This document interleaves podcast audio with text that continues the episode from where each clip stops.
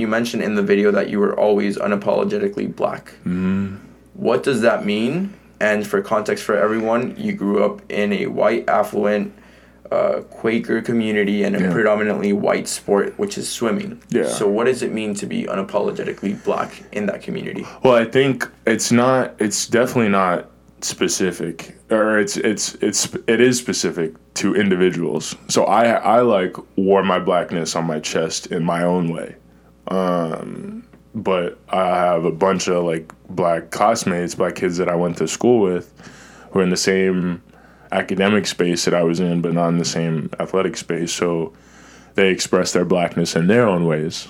Um, so I wouldn't I wouldn't say it's like a universal form of being unapologetically black. I think that's um, for me to say that would just be to generalize, which is not not the goal. Um, but for me, like, I mean, swimming is a very like revealing sport, right? Because you're out there like you're almost naked on like us on a block, or, like in front of you. Better hop in a wa- in the water, which is an element that not everybody is comfortable with. Um, and I'm I'm large, and so like I was just kind of out there, sticking out like a sore a sore thumb when I only really had intentions of just like being around good people, good coaches, and wanting to see self improvement in myself and something that I, you know, just all I knew was to enjoy it.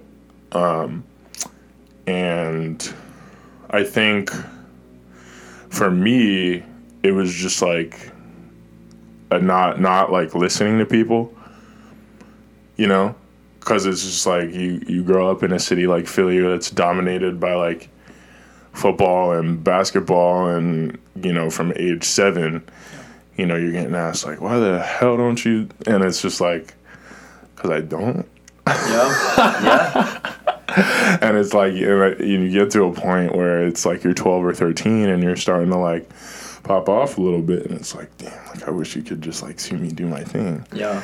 because then like you like you get it That's interesting. um but i mean people are curious right and sometimes it was curiosity sometimes it was ignorance but regardless like i kind of i had to wear what i was doing like on my chest and in the way I introduce myself to people. It's a it's a part of of who I am. So you know, I can't lie about the sport that I play.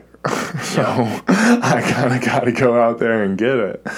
Um, so I think for me that that's what being unapologetically black um, was, and just being uh, honestly comfortable in my own skin. That's amazing. Yeah, I, I hadn't put two and two together with Philly being like football and basketball, and then those questions that could Oh, come up Philly's for you. man. Yeah, no, and, and